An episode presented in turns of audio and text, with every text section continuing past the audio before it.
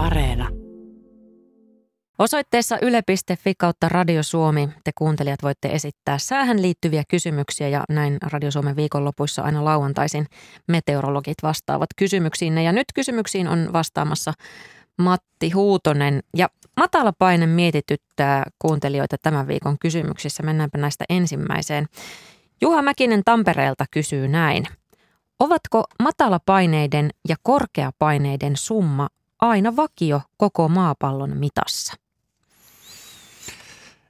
Ihan mielenkiintoinen kysymys kyllä, mutta tota, tässä tietenkin pitää vähän miettiä, että mikä se matalapaine on ja mikä se korkeapaine on. Että matalapainehan on yleensä semmoinen ilmanpaineen alue, missä se ilmanpaine on ympäristöä matalampaa. Tietenkin voidaan ajatella, että kun keskimääräinen ilmanpaine on se 1013 hehtopaskalia, että jos ilmanpaine on matalampi kuin se, niin silloin on matala painetta ja korkeampi kuin se, niin on korkea painetta. Mutta ehkä olennaisinta siinä on se, että sitä verrataan siihen ympäröivään tilaan, että mihin se matalapaine sillä sääkartalla piirretään. Se piirretään siihen, missä on se ilmanpaine on matalampi kuin sen matalapaineen ympärillä ja korkea paine piirretään sitten sinne tai se symboli siellä sääkartalla, missä ilmanpaine on ympäristöään korkeampaa. Ei, tässä, ei näissä semmoisia summasääntöjä ole, että jos tuolla nyt on viisi matalapainetta, niin täällä pitää olla viisi korkeapainetta. Että ei, ei semmoista, semmoista sääntöä, summapeliä siinä ei, ei ole olemassa. Et siinä on lähinnä niin kuin koitetaan noiden matala- ja korkeapaineiden avulla sitten seurata sitä ilmakehän tilaa, että missä niitä matala- ja korkeapaineita aina on ja mikä se ilmakehän rakenne sitten aina kulloisellakin hetkellä on. Onko se muuten näin, että se symboli on piirretty just aina siihen keskikohtaan, missä Joo, se on kaikkein koitetaan, koitetaan hahmottaa siihen matalimman mm. paineen kohdalle sitä, että se matala paineen keskus olisi siinä sen symbolin, symbolin kohdalla siinä. Se on ainakin yritys, yritys siinä eri asia, miten se aina toteutuu sitten, sitten siellä, mutta siihen tähdätään. Ja toinenkin kysymys liittyy matalapaineisiin. Markku Oulusta kysyy, missä matalapaineet syntyy? Nuorempana kun kuuntelin radion säätiedotuksia, jäi mieleen sanonta Norjan merellä syntyvä matalapaine. Syntyykö pohjoisen pallonpuoliskon matalapaine aina Norjan merellä?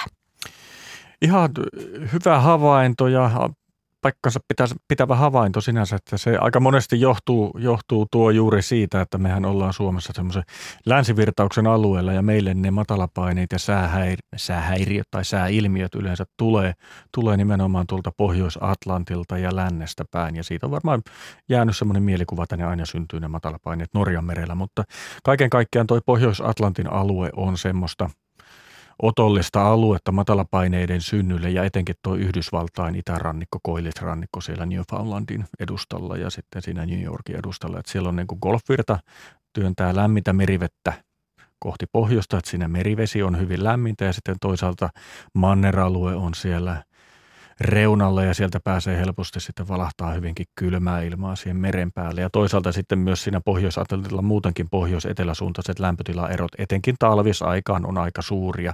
Ja nämä olosuhteet sitten kokonaisuudessaan luo sen ympäristön siihen, että sinne alueelle helpommin muodostuu niitä matalapaineita ja myrskymatalapaineita. Ja ei ole mitenkään tavatonta, että jossakin tuolla – Karibialla tai Florida ympäristössä oleva hurrikaani, kun sitä seurataan hurrikaanikauden aikana, niin se liikkuu sitten vaikka itärannikkoa pitkin tai Yhdysvaltain itäosien yli kohti, kohti tota Newfoundlandin ja Pohjois-Atlantin aluetta ja siitä sitten liikkuu kohti Pohjois-Eurooppaa ja aikanaan ne hurrikaanin tai myrskyn rippeet saapuu sitten tänne meille, meille Suomeen jo merkittävästi heikentyneenä, mutta merkittävänä myrskymatala painena kuitenkin. Että tuo nyt johtuu lähinnä siitä, että me ollaan tuossa läntisen ilmavirtauksen vaikutuspiirissä ja pääsääntöisesti ne sääsysteemit tulee meille lännestä, niin sieltä ne matalapaineetkin aika usein tulee, mutta kyllähän niitä matalapaineita voi muodostua aika lailla minne vaan, riippuen siitä ilmakehän tilanteesta. Että jos on sopivat olosuhteet, niin kyllä esimerkiksi varsinkin kesäaikaa, mikä on meille semmoinen hankalasti ennustettava ja vaikea sääilmiö, on tuonne Mustameren tienoille syntyvät matalapaineet. Että